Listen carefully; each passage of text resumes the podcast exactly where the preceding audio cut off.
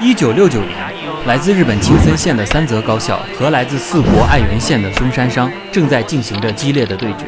来争夺本届夏季高中棒球联赛的最终冠军。在数千所高中棒球队采用单淘汰制厮杀了整个夏天之后，最终的王者本应该在今天诞生。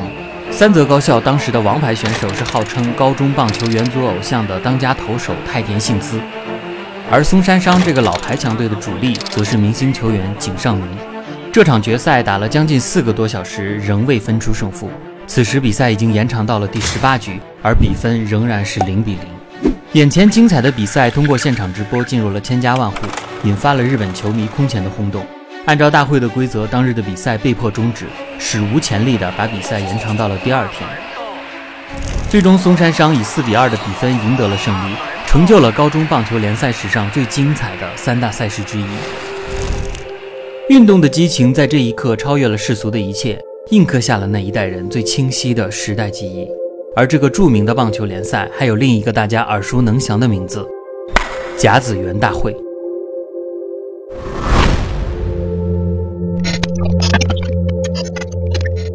而也是在这一年，年仅十八岁的安达充也观看了这场比赛。青春热血的躁动与这个少年的命运仿佛冥冥之中关联在了一起。也是从这一刻开始，年少的安达充即将要用画笔来描绘心中那永恒的青春，正式踏入漫画家的道路。漫画和棒球就像两条平行的时空线一样，成为了安达充和甲子园一生的羁绊。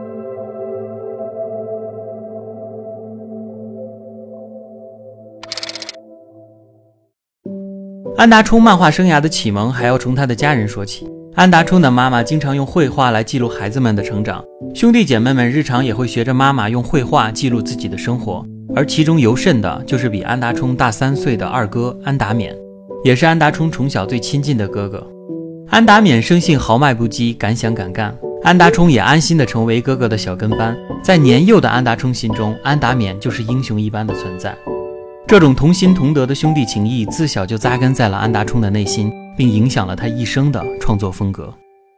六十年代正是代本漫画在日本最流行的时期，两个人平时的零花钱几乎都投入到了租借代本漫画上。兄弟两个人最疯狂的一次是高一的安达勉带着初一的安达充，从老家群马县出发，按照代本漫画上作者的地址去东京挨家挨户的拜访，结果居然还受到了不少漫画家的热情款待。也是从这个时候开始，哥哥安达勉开始给代本漫画投稿，在高中时就开始发表自己的漫画作品。出于对漫画的热爱，安达勉高中一毕业就不顾家人的反对，只身前往东京去追寻漫画理想。然而，上京追寻漫画的道路并不顺利。虽然安达勉后来成为漫画家次种不二夫的头号助手，协助推出了传世名作《天才傻瓜》，但其实安达勉本人并没有什么太瞩目的漫画作品。为了生计考虑，他最终离开了漫画行业，找了份广告设计的工作，正式成为了一个打工人，早早的做好了放弃漫画的打算。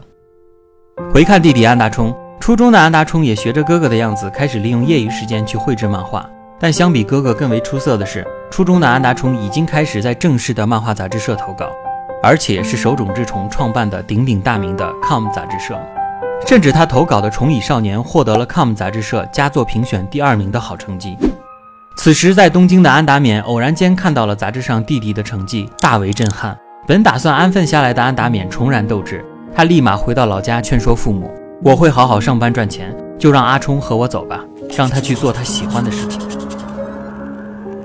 就这样，安达勉绑架了弟弟，再一次来到东京，带着两个人共同的梦想，开始一起去追逐漫画。而这段经历也在冥冥之中映射在了安达充后来的漫画作品中。一个放弃梦想、全心全意支持自己的哥哥，和一个拥有着天分却享受着宠溺的弟弟。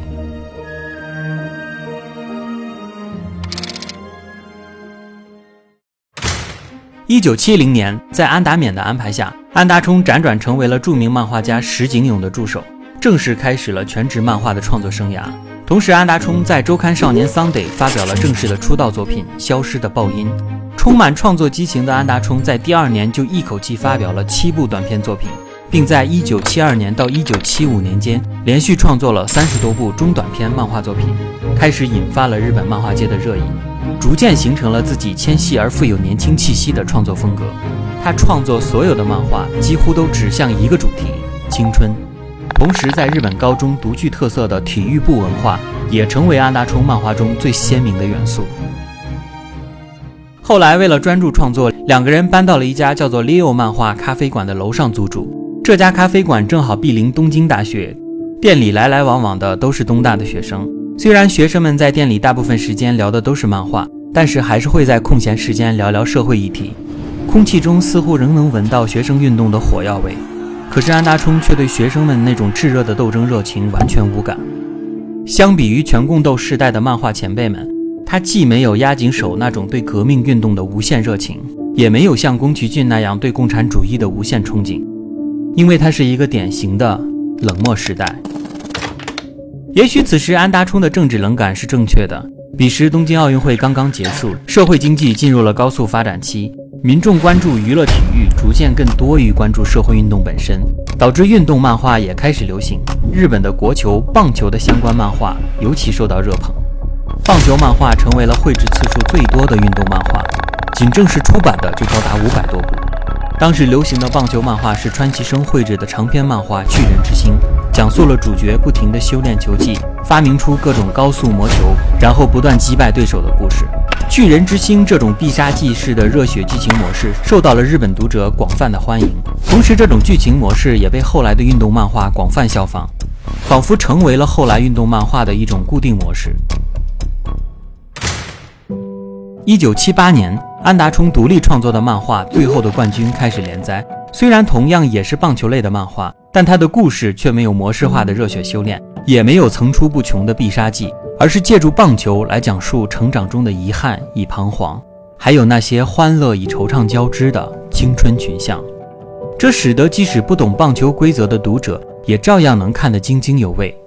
好的漫画家是构筑时空的大师，时间流场的快慢、故事结构的繁简，在他们的笔下都能维持着巧妙的平衡。这也许就是安达充不同于其他人的特别之处。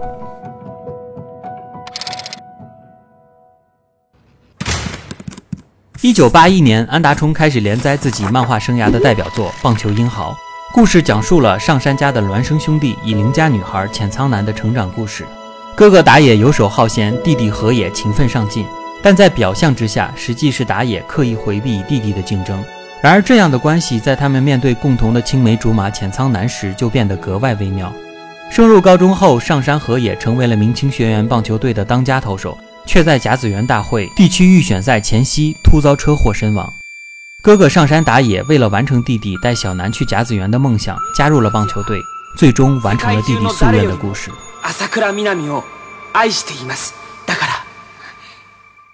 相比于最后的冠军《棒球英豪》这部漫画，在故事性上又有了质的飞跃。无论是故事的情节设计、节奏的把握、情感的烘托，还是绘画风格，都更加的成熟细腻。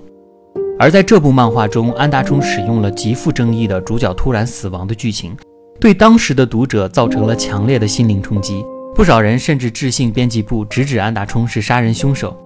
事实上，安达充在酝酿剧本时就确定了这样的剧情。这部漫画的英文名称 “Touch” 在日本其实就是被翻译为“接力棒”，也就暗示着哥哥会接替弟弟成为真正的主角。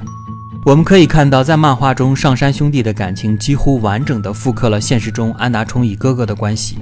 而漫画中的浅仓南就像两个人共同喜欢的漫画事业一样，必然有一个人要选择放弃。所以，我们也就看到了，在现实中，哥哥安达勉在弟弟上京后放弃了自己的漫画理想，全心全意的为安达充的创作事业铺平道路的真实故事。值得唏嘘的是，就像漫画中的剧情发展一样。正当安达充在漫画之路上意气风发的勇往直前时，一件始料未及的事情突然降临。二零零四年，安达充的二哥安达勉因为胃癌在东京病逝，这对于安达充来说是一个无比沉重的打击。在追悼会上，安达充致辞说道：“安达勉没能充分发挥他的漫画才能，一直扮演着糊涂笨哥哥的角色，弟弟给您徒增了许多麻烦，在此表示深深的感激。”也许这就是兄弟两个人故事最好的注解吧，而这种兄弟之间深厚的感情，也化作了安达充笔下温暖动人的漫画故事。在棒球英豪的最后，哥哥打野收获了爱情，赢得了冠军；而在现实中，安达充也完成了哥哥的期盼，跻身一线漫画家的行列。在创作棒球英豪的时候，他杀死了弟弟河野，让哥哥打野能够发挥出才能，冲击甲子园。也许在他看来，哥哥花了太多的时间和精力照顾自己，他本应该和漫画中的打野一样，具备超越自己的才能。安达充希望至少能在漫画里能让处处照顾弟弟的笨哥哥丢掉沉重的负担，真正的做一回完整的自己吧。《棒球英豪》这部漫画因为特有的故事风格，被漫画界称之为温柔时代的第一棒。在一九八二年获得了第二十八届小学馆漫画赏，单行本在当年的销量就累计超过了一亿册。一九八五年，这部漫画被改编为动画作品，使得《棒球英豪》的人气进一步提高。成为日本二十世纪八十年代最具代表性、影响力最大的体育动漫作品。同名主题曲至今仍是最受欢迎的甲子园应援曲，年年都会在甲子园的赛场不断回响。从上世纪七十年代至今，几乎每一个十年，安达充都会创作一部对应的棒球漫画，来映射不同年代里相似又迥异的时代风貌。仿佛安达充是在用漫画去记录着甲子园以时代脉络最清晰的阐释。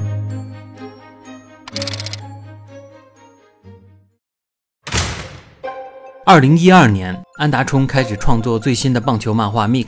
讲述的仍然是两个兄弟之间的棒球故事。在现实中的那个平行时空下，甲子园大会正好走过了百年的时光，在二零一八年迎来了自己的第一百届大会。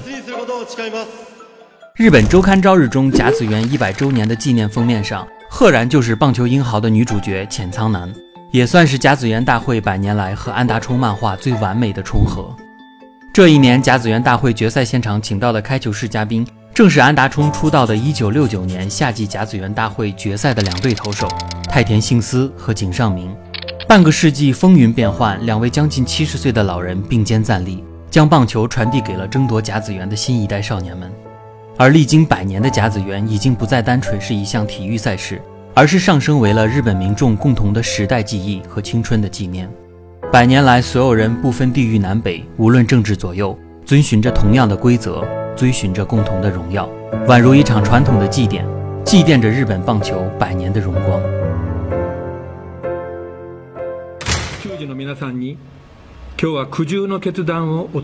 二零二零年，受新冠疫情影响，日本宣布取消当年春夏两季甲子园大会。这是日本高校棒球超过百年历史上，除了战争原因之外，唯一一次停办的记录，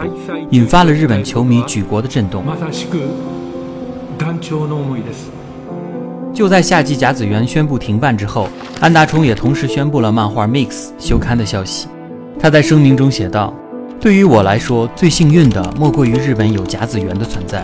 有鉴于特殊时期各种赛事的日常停顿，继续去描绘人群聚集、欢欣鼓舞的场面似有不妥，故此终止连载。安达充的漫画好像再一次用自己的停刊，为日本高校棒球历史留下了一份特殊的顿号。